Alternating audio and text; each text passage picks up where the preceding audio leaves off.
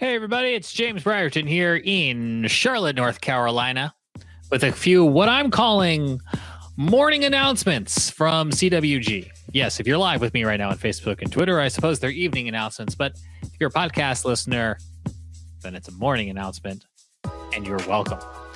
We'll be back next week with an all new show taking you behind the scenes. Yes, even more behind the scenes of Kennedy Space Center. Let's turn down this cool futuristic music. That's a little bit better. Uh, next week, we have more unused footage from our time at the NASA SpaceX Crew 6 social event. Yes, you've seen some of it if you were with us for our live coverage of that launch to the International Space Station. You got to hear from the Kennedy Space Center director, you got to see inside the vehicle assembly building. But there's more. There's there's more to what you've seen and there's more to what you haven't seen. We got to go inside a hangar where the Space Force is keeping some of their recently restored artifacts we get to go in von Braun's office. You might remember him from history class. World War II. He was a Nazi in Germany. And then after the war, we brought him over to America to help with the space race. It's a true story, and NASA thinks they found his secret office.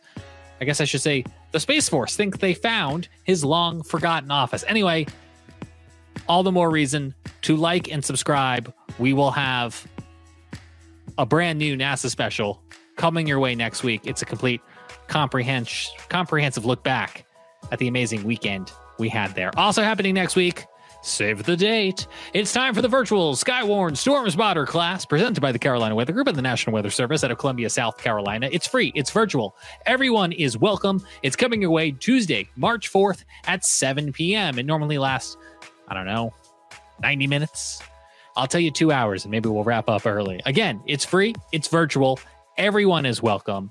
Skywarn Storm Spotters are a nationwide program. They are a nationwide network of volunteers that help the National Weather Service during their severe weather life saving operations. It is Skywarn Spotters who are looking out their windows in their own communities, spotting severe weather. And whether you're picking up the phone or you're tweeting, you're sending that information back to the National Weather Service, and it helps them to determine where they need tornado warnings or flash flood warnings. And then in the aftermath, they look to those network of on the ground people, the experts who are there to let them know what is happening. You can join that fleet or get a refresher by joining us 7 p.m. Tuesday, March 14th. Registration is required and that link is forthcoming. So head on over to the Carolina Weather Group Facebook page and you will find an event that you can RSVP to. And as soon as we get that link, we will put it there. We've just launched the event just a few minutes ago, and already a couple of you have already found it.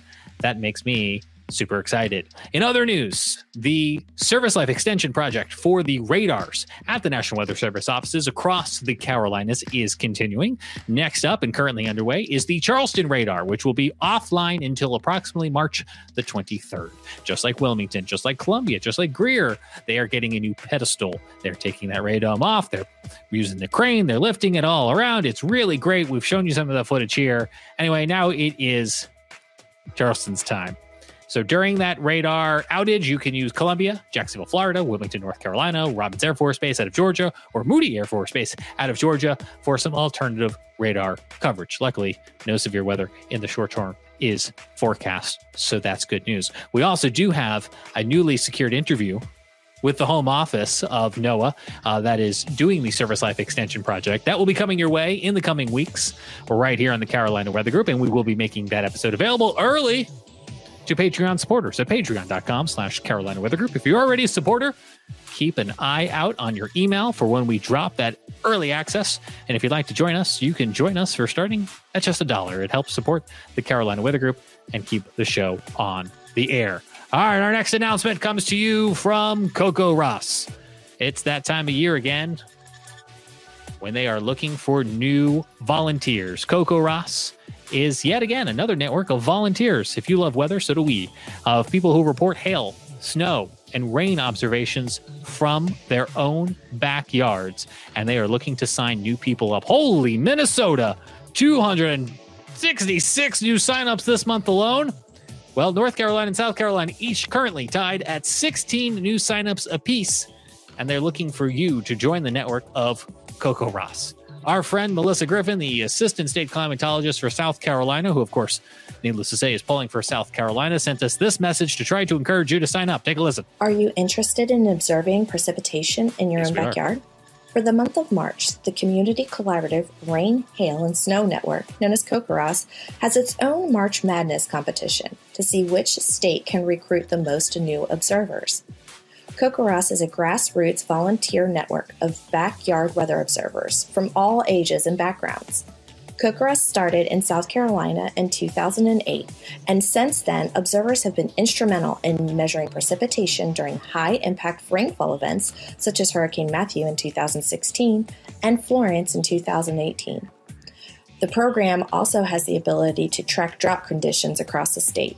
Mm-hmm. Despite the hundreds of active volunteers, there are areas with no observers, and every county needs additional observers. For more information on becoming a CoCoRaHS observer, visit our website, www.cocorahs.org. All right, so that is linked in the description or wherever you are watching or listening to these morning announcements of the Carolina Weather Group because we realize that is alphabet soup. C O C O R A H S. It's linked. Check it out. They could use your help. Turning the page now to National Weather Service out of Wilmington, North Carolina. I think this also extends up to New Bern. You may have noticed on this Wednesday night, we've got a frost advisory out. What? That's right. Winter is not over. Even though it's meteorological spring, we've got at least one more cold snap coming, despite those record warm temperatures in February and the very mild weather we've been having. Uh, you probably noticed the trees are blooming and the plants and the flowers. Well, they're in for a rough couple days here because we've got another cold snap coming your way. And the National Weather Service in Wilmington actually sent us an email letting us know that they are activating their growing season procedures a little bit early. What does that mean? Well, it means you're going to start to see frost advisories and freeze warnings and things like that from them again. They don't do those all winter long. Every time it freezes, that would just kind of get monotonous. But they do do it when the plants are active. And yes, they are active. So we do have some frost advisories that are up along the coast, regardless of whether you're at the coast or elsewhere across the Carolinas. You're going to need to protect any vegetation that you have planted that might be fragile or exposed. If you've started that garden, think about how you're going to try to keep it warm over the course of the next few days as temperatures drop down in the evening hours. If you haven't planted yet, hold off for like a week. You'll thank yourself later. And last but not least, in both North and South Carolina, it is Severe Weather Preparedness Week. Now is the time to prepare for the upcoming severe weather season, which is coming, whether we like it or not. So on this Wednesday, both North Carolina and South Carolina conducted statewide tornado drills, asking the question Do you know where to go if a tornado were to happen right about now? Whether you're at work, school, traveling, a tornado can happen any time of the day. So, what we need you to do over the course of the next few days is pause and ask yourself if severe weather were to happen right now, where is my safe place? The answer is inside a sturdy structure, the most interior room on the lowest level with as many walls between you and the outside world as possible. That is what we want in an idealistic, perfect world. But no two buildings are the same, and you'll need to use your best judgment to figure out what is the most interior room on the most lowest level with the most number of walls and windows between me and the outside world as possible, or at least how many of those boxes can I possibly check? So please take time over the next couple days to identify those places now so that when severe weather does happen, you know where to go. And that are your morning announcements from the Carolina Weather Group. Hope to see you back here Tuesday night for that Skywarn spotter class at 7 p.m. And then back on Wednesday night when I have so much footage to share with you from our time at NASA Kennedy. It's going to be great. And if you're a new subscriber to the Carolina Weather Group, maybe you found us during all of our launch coverage of Crew 6 to the International Space Station. We're very excited that you are here. For now, I'm James Brierton.